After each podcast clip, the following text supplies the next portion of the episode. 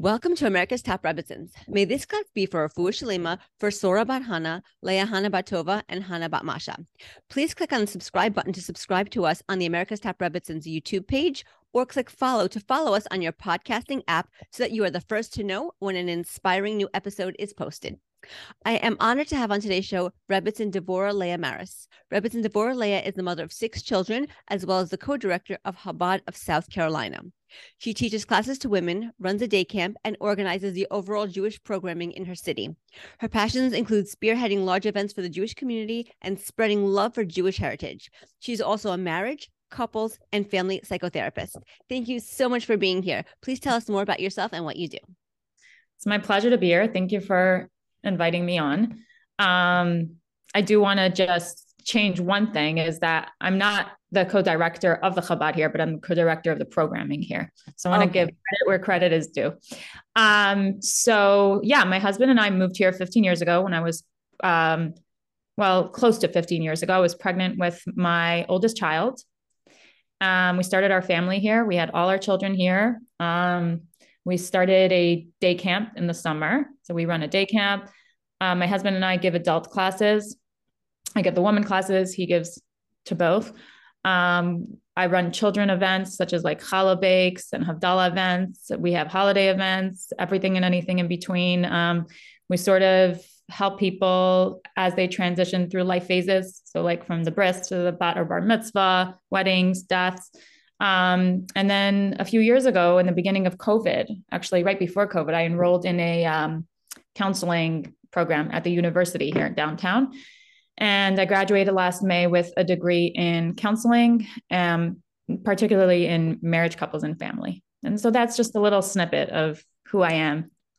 Masasa, that's amazing. That's a really that's a really big accomplishment. You can really use all the information you learned to help so many women. Yeah, yeah, and that's really you know the evolution of how it came to be is that um, I was meeting with so many women in my community and couples, um, uh, talking about just regular life challenges. Um, and then even dealing with my own children's challenges that they were going through and noticing that there's really a lack of representation when it comes to orthodox um, or even chabad um, therapists that would really be able to relate to the challenges that we were going through um, and then as far as the community members you know um, we were talking about all of these things and so i said of course i have the torah experience and i have you know life experience and all of that but wouldn't it be great if i can also have you know the education the science behind it just to add on to it? So that's that's kind of the genesis and then the evolution of it.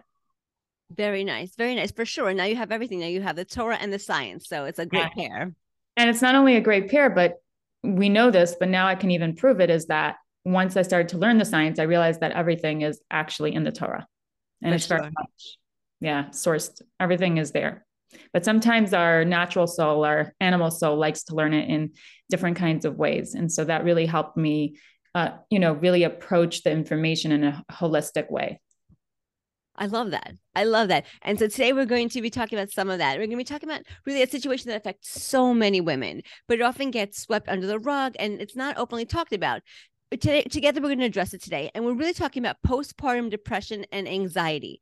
We're going to delve into the causes the symptoms and we're going to give anyone who is facing this challenge some kind of concrete tools they can use to help alleviate both the depression and the anxiety. Because um as we were saying earlier before the interview there's so many people that, that suffer from this and you can't always tell. You could have a mommy with a baby and she's walking around the park smiling feeding the baby. Everything looks normal but you have no idea what's going on inside. And she's yeah. sometimes yeah. And she doesn't even sometimes tell her family and friends. So, like, there are times when nobody knows that she's struggling or even how much she's struggling. So, today we're going to try to help alleviate all that. So, let's dive in. Um, I mean, when a woman has a baby, her friends and family and everyone around her automatically assume that she must be so happy and this is such a happy time for her and that she's elated to be, you know, have been given the, the blessing of this baby. Yeah. Yeah. And quite often, this is not the case. And there's so many times when a woman has a baby and instead of feeling immense joy, she feels sadness and depression. And she may also feel anxiety over this next chapter of her life, whether it's her first child or her sixth child. And these emotions may leave the mother feeling confused about what's happening to her. So mm-hmm. let's try to understand what's really going on. So, first of all, to start, can you please help us identify the symptoms of postpartum depression and anxiety and also talk to us about what causes it all? Sure, I can try. Um, so, uh, the symptoms of postpartum depression and postpartum anxiety, and I really want to call it perinatal, which means that it can start when a woman becomes pregnant and go all the way to postnatal. Wow. Okay. Postpartum, yeah. So I would say that the symptoms include more sadness than usual. And what I mean by that is that there is a, a emotion that is experienced by most mothers, 70% of mothers, and that's called the postpartum blues, right? We all know about it.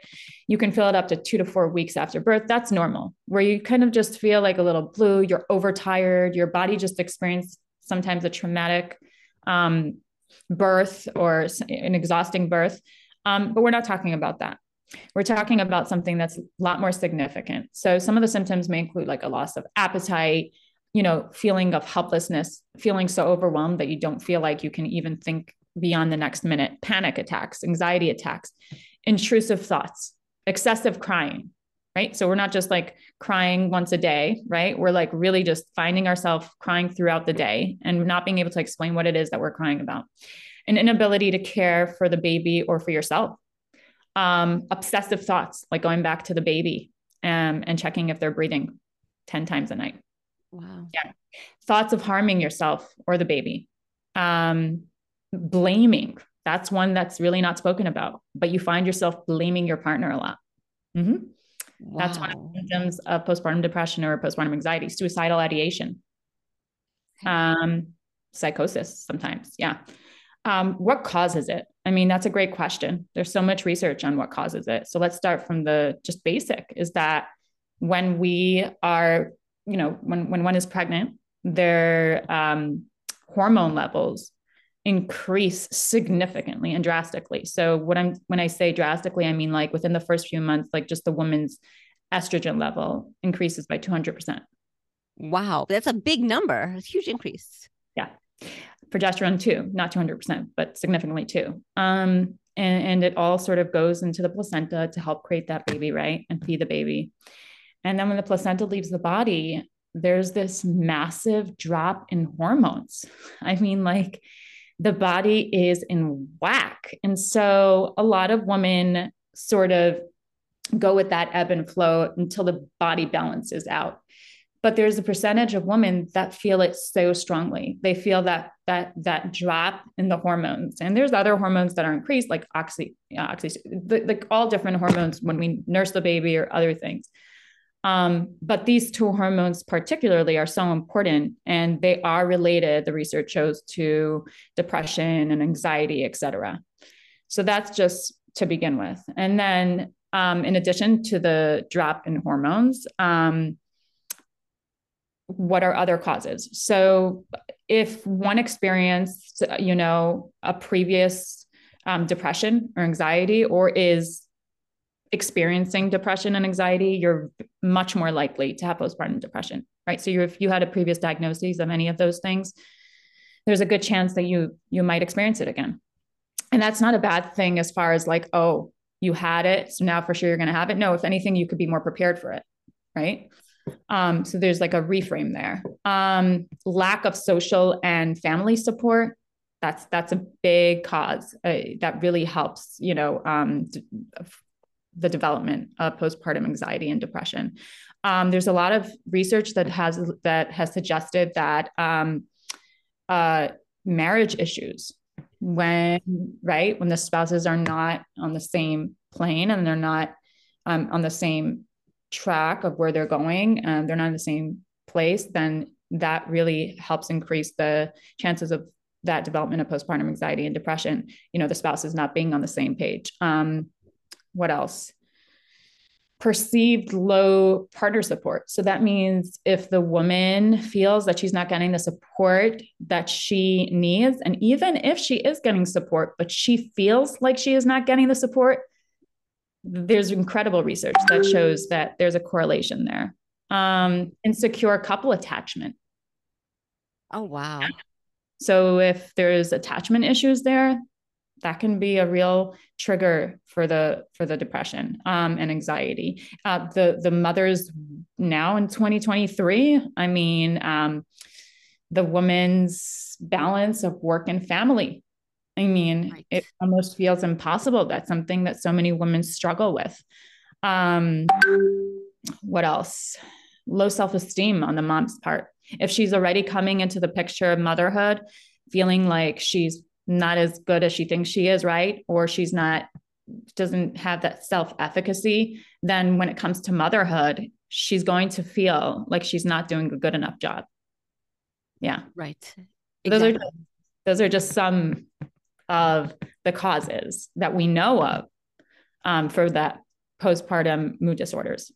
Right. And I'm also thinking like, you know, um, if she's not, if she doesn't have her needs met, if, you know, like you said, with, with lack of support, and if she's not able to meet her own needs and mm-hmm. there's nobody around uh, for support, then that's going to really exasperate the situation and make it a million times worse. I, yeah, 100%, 100%. And, and the way that we live nowadays, it's not the village. We live right. so far away, a lot of us from family and from our close friends and from that support that used to be just a part of the reality of a postpartum woman. And we we see that in different countries now where they don't experience the high levels uh, volumes of postpartum mood disorders that we have here in the western world because they still have that village support. They still have that you know sisterhood that holds on to one another and and, and literally doesn't um, allow the new mother the kimpatorin right? And yet it's called the kimpatorin doesn't allow the mother to get out of her bed or take care of the other children or cook a meal because they understand how sacred and how vulnerable that space that the new mother is in. Wow, that is really, really beautiful. Wow. You know, and also some women are, are, they have the, the community, like the Jewish community, if they're part, you know, of a community that can cook for them or offer a carpool for the other kids or help the, the other ones with homework. Yeah. You know, that's helpful. But it's true, not everybody even has that. So right. Not everybody has that. And I, I think just on a personal note, I think for me, the hardest part of living, you know, away from family and friends is the postpartum period when, you know, you're already in a vulnerable position, but then you have all these other responsibilities, whether it's just your family responsibilities or whether it's community responsibilities, you know, um, it, it is sometimes very, you know, a lonely experience. Yes, it's just very, the, the feelings yeah. are very, very, very valid, very, very valid. Yeah. Um, so I mean, and also one big issue that comes along with postpartum depression and anxiety is guilt. Many women feel that they should be happy that they just had a baby. Everyone around them is showering them with compliments and with good wishes. And on the outside, they smile and they say thank you, but on the inside, they're crying, they're screaming. Nobody could see it because it's happening on the inside, but they feel awful. And this mm-hmm. leads to conflicted emotions. And women women feel guilty that they're not beaming with happiness with a, at their bundle of joy. They feel like there's something wrong with them because they're not happy. And this is not true. So there's nothing wrong with anyone who has postpartum depression or anxiety, and there's nothing to feel guilty about. So what can we say to people who are listening to help normalize their feelings and take away that sense of guilt? Hmm. Yeah, it's really difficult because I feel that mothers who are experiencing this kind of challenge after birth many times don't realize that they are experiencing this challenge. They can't zoom out and see what their reality is. They sort of just try to trek through it. Um, it's okay i'm okay i'll get through this but sometimes it's really significant and they do need to reach out for help. I do want to just put out some statistics before i answer your question because i think it's important to note that one out of seven or one out of eight depending on the research that you look at um, women experience postpartum depression and anxiety after birth. Mm-hmm. That's like 20% of the population. But that's really under, um, it, it, it's, it's, the, the numbers are not correct because if you think about it, these are only, these are the numbers of women who reported their experiences, right, right. to these studies. How many women suffer silently? Right, without saying a word. Exactly. Yep. Yeah. And by the way, there's also postpartum depression for men, for new fathers, 7%. Yeah. That I never heard of. Honestly, I've never heard about that. Really? Can you just tell me something about that? Because I'm fascinated. I mean, you know, there's a lot of changes, and even good changes is, are hard. We know that. Um, and so the father often whether it's the lack of sleep the new responsibilities the the the different dynamic in the relationship with the spouse i mean there are so many changes and sometimes that really triggers a, a mood disorder response in in the person wow in yeah. the man in the man you're talking about yeah so it's lower than obviously but they do experience that it's a it's a real thing okay all right it's good to know okay thank you so as far as the guilt, okay. so first of all, you're not alone, right? I mean, we know now that many women experience this. There's truly nothing, you know, shameful about emotions. You can't control what you're feeling. We know that even from the Torah, like what we feel are we're not responsible for. What we're going to do with that feeling is what we're responsible for. Exactly. So feeling depressed, feeling sad, feeling like there's something wrong, what's the shame? And then I want to take one, I want to take that one step further because we know that what what shame could do is that it triggers our fight or flight response in our brain. And really what that means is that our thinking brain and our rational brain shuts down. Like truly just shuts down. And so when we're feeling shameful about our existence as a mother, right? As a caretaker, we can't really do anything about it as long as the shame is attached to us. Right we want to really divorce ourselves from those feelings. And there's ways to do that. But I just wanted to put that out. So there's nothing shameful about it. Um, the first step, I think, is really to validate and acknowledge, admit that this is your reality right now. And it's okay. A lot of women go through it. There's help for it. It's there's nothing wrong with you. It's very normal for a large population of women to experience this. This is what your body is doing. And the faster I think that you acknowledge that, the faster you can do the next step, which is reaching out for help, right? And so, how do you do that? So, I think the first thing you want to do is have an open and candid discussion with your partner, um, with your friend, with your mom, with your primary caretaker, with your OBGYN. Really, truly expressing how you're feeling. Because trust me, especially the OBGYN or your friends, or they've heard this before. This is what they do. They're here to help you, they are trained to help you. Okay. And there are plenty of treatment options. Some women are really reluctant to speak to these people because in their mind, they're thinking, oh my God, I don't want to go on drugs. I don't want to go on pharmaceutical, you know?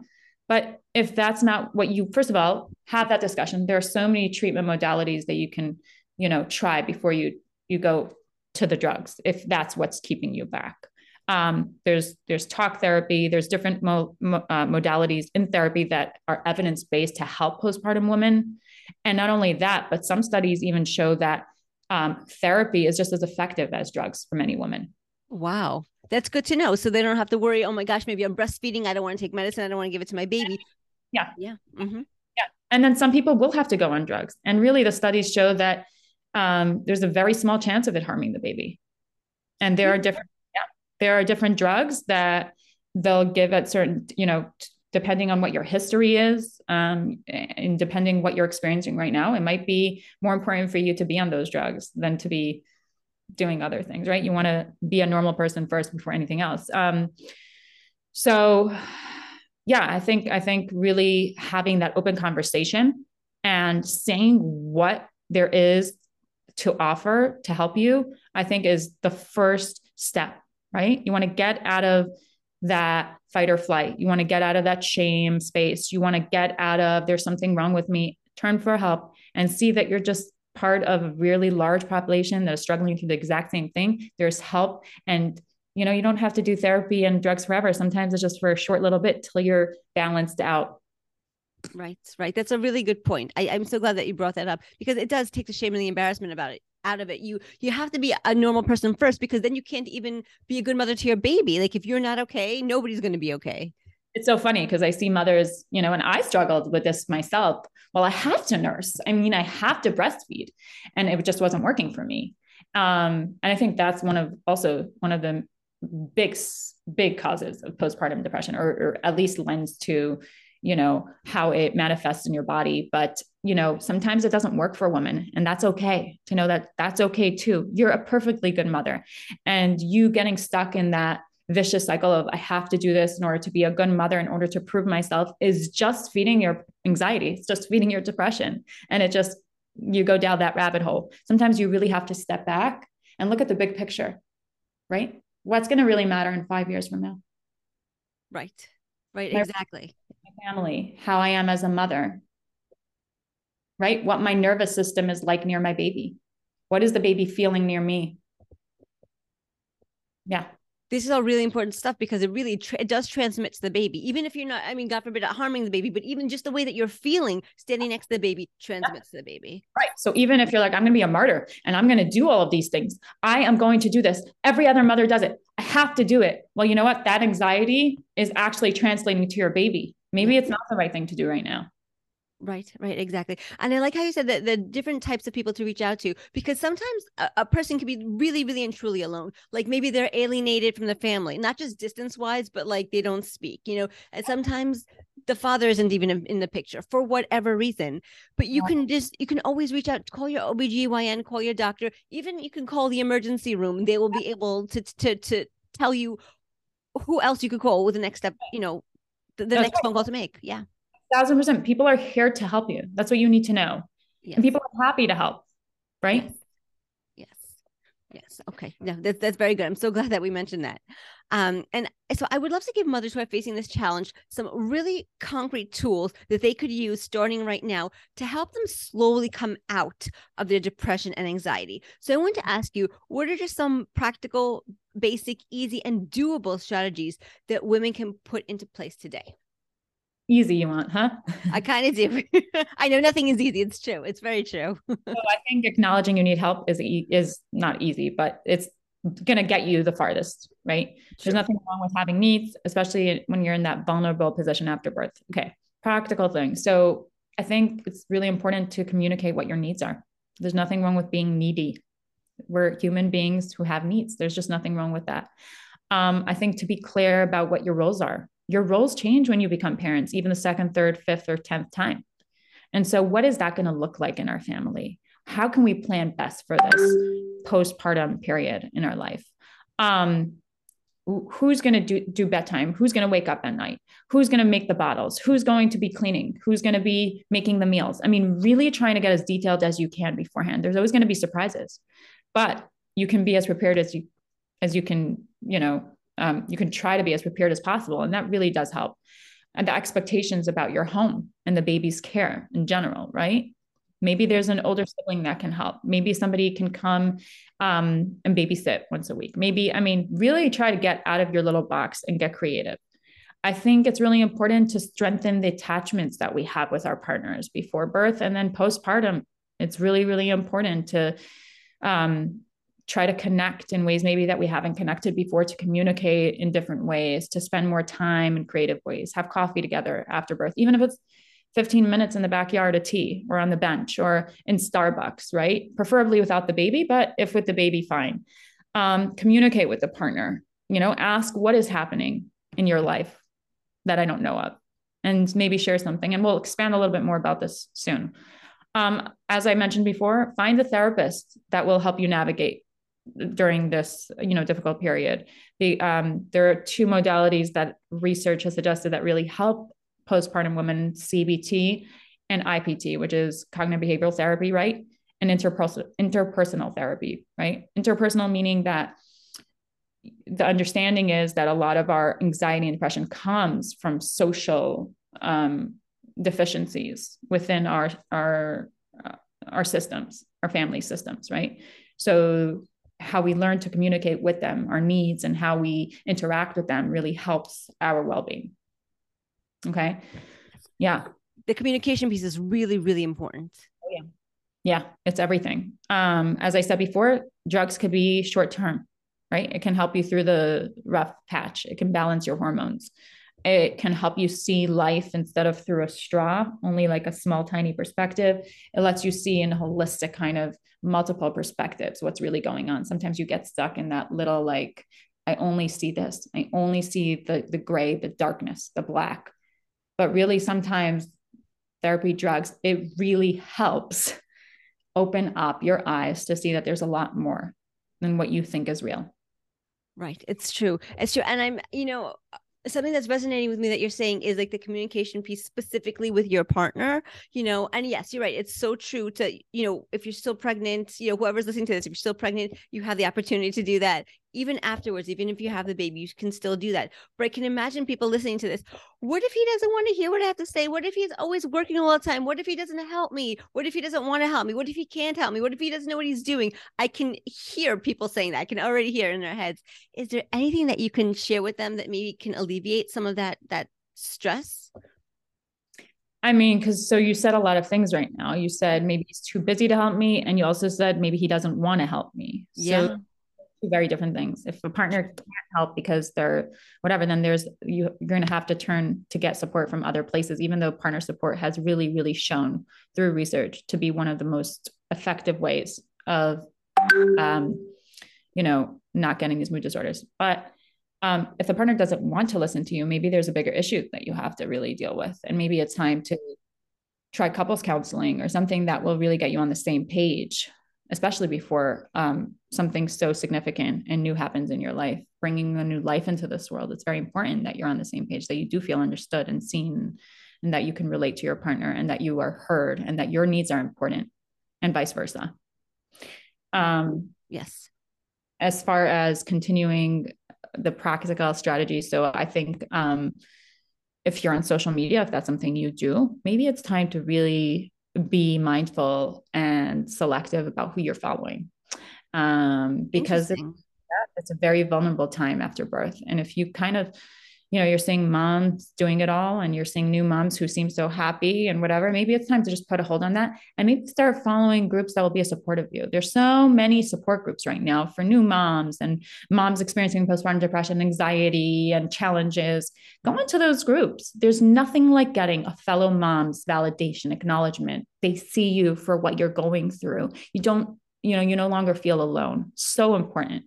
Um, and it doesn't have to be through social media. There's even groups that physically, you know, get together for that kind of support. So if that's not something you do, go ahead and do that. Um, as far as the communication with a spouse, if, um, so I would encourage something um, that we call da- daily temperature readings. Have you ever heard of that? Um, no. Okay. So that's basically where you have 15 minutes. Let's say if you can only manage once a week after birth, do it once a week, but try to do it as many times as possible as you can.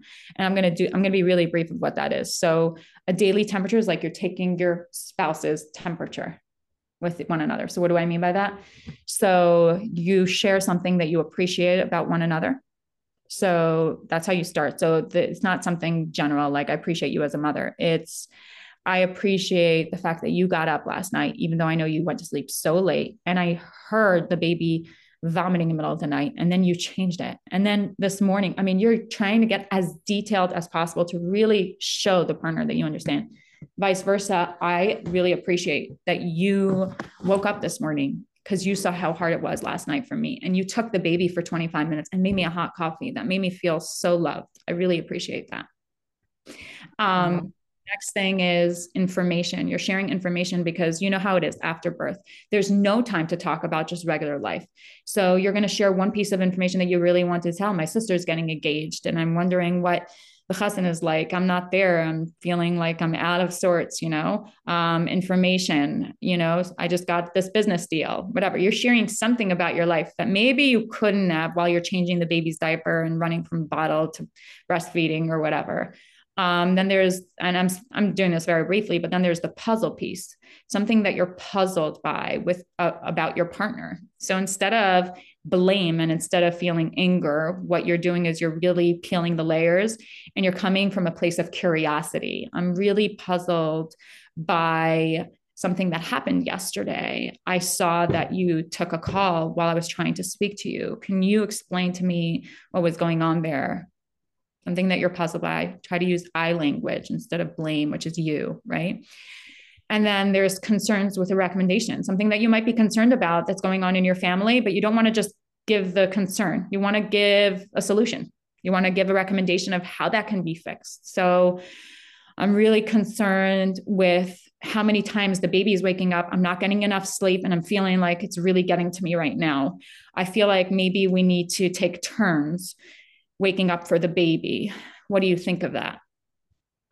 And then there's wow. then there's wishes, hopes, and dreams. And that's something that you don't want to forget the part of you that was you know your partners first and then you had babies what are your wishes as, as partners what are your hopes with one another what are your dreams with one another i really hope that next week we can go on a date together because i miss our time together and it's so important to me that is my dream for next week just a small example that's so beautiful. I love this daily temperature reading. You know what? You can even do this even if you don't have any kids. Like I just feel like this is a wonderful communication tool between a husband and a wife this was made for partnerships regardless of kids i just kind of inserted into this yes. conversation because it's how much more so yes. is it needed at this time of of of a marriage right I totally agree. Thank you so much for mentioning that. I really appreciate you bringing this up because this, you're right. Like this is such a, a transition period between, you know, maybe if it's your first, you went from just being a couple, just you two, to now you have one, and then it's a big transition transition from actually one to two, and then two to three because now you're outnumbered. Yeah. Yeah. So many transitions and so many changes. And though they are good, they are hard. They are so hard. Yes. And you will get through it, even though it's hard. Yes. And speaking of that, actually, I, you know, we all like to be inspired to see hope and light at the end of the tunnel. So, one way we could do that is to hear about someone who faced these struggles and these challenges and who worked through it and who came out on the other side successfully. So, speaking of success and seeing the light at the other end of the tunnel, can you please share with us a story or two about someone you know? You don't have to say their name, but who faced a challenge of postpartum depression and or anxiety and was able to come out of it and be happy again. Hmm. It's a good question. I mean, so generally, so many of our friends experience postpartum depression anxiety, so many of us. And so I don't think there's one story or two stories. We're there to help. We're constantly trying to uplift them and to be there for them. But I could speak personally to myself, you know, I knew almost nothing about post postpartum anxiety or depression when I got married and had my first few kids. I knew nothing. I thought that what it meant was that you want to harm the baby or yourself. And I never had those thoughts. I had really strong postpartum anxiety that I didn't even know of till, till after my fourth baby. I didn't have it with all the children, but I had it with one or two very strongly. I did not know that I had it. Um, till later, till I started to study and do research and realized that's exactly what I was going through. And I had so many of the symptoms that are that are not maybe spoken about all the time, that are not the regular symptoms, right? So it really varies. There's such a large spectrum. But um, a personal um, I guess story or anecdote or my the narrative of, of of my story of children is that my mom had 12 kids, thank God. And wow. after the babies, she would go to the Kindmantorn home you know what that is? I don't. So that is they have in they have actually in in in um, Asian countries in many Asian countries they have these homes, but they also have it in the Hasidic world, um, like the Satmar world and the and the in, in like Williamsburg and in late in some in, in one just opened up in Lakewood and they have it in Monroe and they have it in Kiryat. And what it is is like a hotel for postpartum mothers. I love this idea. Oh my gosh. All of our postpartum mothers, what is it? Okay. They have a nursery for the babies with nurses 24 hours around the clock. They bathe the babies. They will feed the babies if you want them to. They will hold the babies and rock the babies. There are three delicious, wholesome five course meals for every single meal. And I mean that like better food than I've ever tasted in my whole life. And when I say wholesome, I mean they give food that the mother needs after birth to balance the hormones that she just lost, right? And they know what they're doing there. So you feel your strength coming back. And then there's a tea room, 24 hour tea room with every kind of dessert and cookie and cake and ice cream and hot drinks and coffee that you can go to. And you can get a private room or you can share a room. I mean, you know, you want to call these communities insular and all the words that you want to say. Look how progressive they are when you weigh it against society, our progressive society these days. They know what they're doing with these postpartum mother. That is central to their community to make sure that the mother is in a well cared for environment in the most vulnerable state that she is in and they have they even have like the mohel coming to check on the baby after the bris i mean they have like different models that come they have people that come to do eris pairs for baby girls there i mean they have stores with, so the mother gets to rest they will bring the mother to if you're breastfeeding they'll bring the baby to you wow I mean, it is the place. So, getting back to the story, my mother would always tell us. I remember she went, and then when I started to have babies, she started, I'm the oldest, I'm her oldest daughter out of six daughters. And she was like, go, go, go do it. I'm telling you. She realized how lonely I was here and how hard it was for me. And I'm like, no, so old fashioned. Why would I go there? I'm fine. I'm fine. My mother's telling me, right? All the things that daughters do until they realize their mothers are correct. Um, and after my fourth baby, I had a really traumatic birth.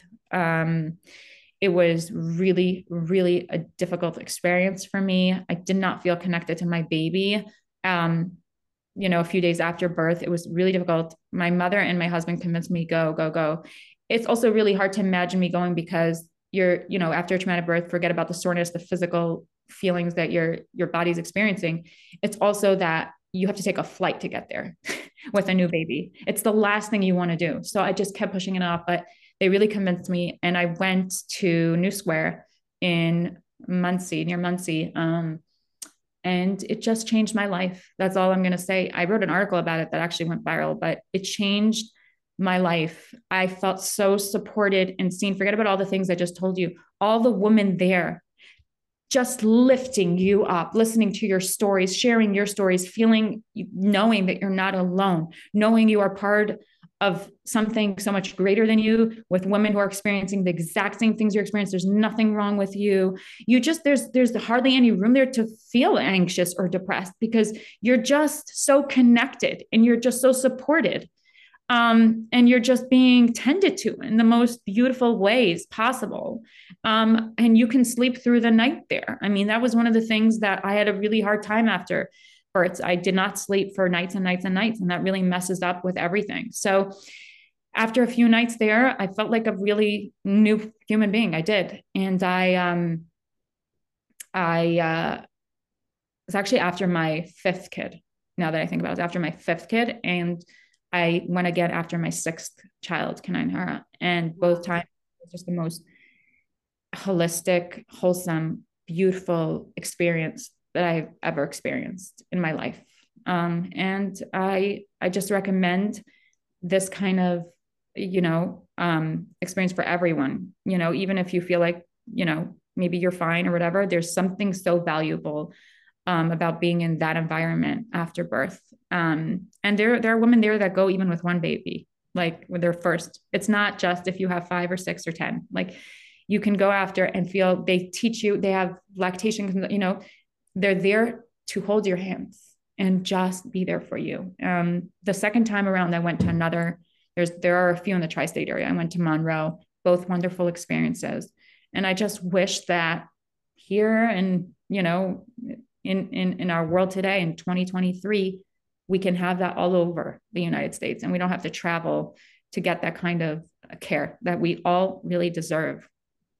I think it's so important. And like the one, the one theme that I'm really, really getting, it's a strong theme and such a beautiful theme that what the mother needs most is is community and love and support and validation you know she just went through a lot you know whether she had a home birth or a c-section or a vaginal birth in the hospital whether with an epidural whether or not she still had a baby and it's, it's a big deal and she's transitioning now into this new world new chapter in her life with this baby whether she you're right whether she had six children or whether it's her first she has now another one and she needs that love and support and that care and you know it's so wonderful. Like if we can go to the hotels, I feel like I need to go to a hotel. I have two teenagers and a 10 year old, and I feel I could use it. I mean, for sure.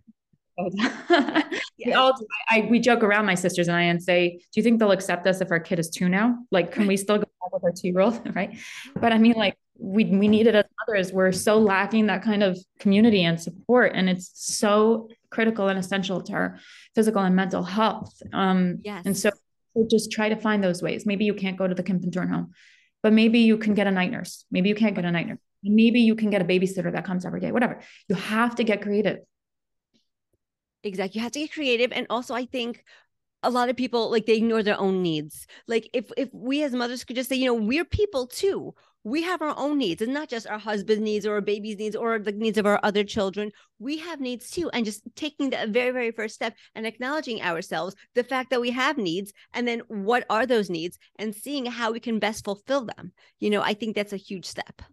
I so agree with that, and and those needs as much as we want to ignore them, they will catch up to us. Oh, yes. Have it under the rug, but those needs will show up And you don't want it to show up in a way that's maladaptive. Exactly. You show up in a healthy way. So the better we tend to our needs, the better we're going to show up to our spouse, the better we're going to show up to our families, our babies, our, you know, and our communities. Beautiful. It's so right on point. Thank you. Thank you so much, Rebbetzin Deborah for joining us on America's Top Rebbetzins. It was really a pleasure to have you with us. And may the tremendous learning that we did today be for Refuah Shleimah, for Sora Bat Hana, Leah Hana Batova, and Hana Batmasha. Thank you so much again. Absolutely. Such a pleasure.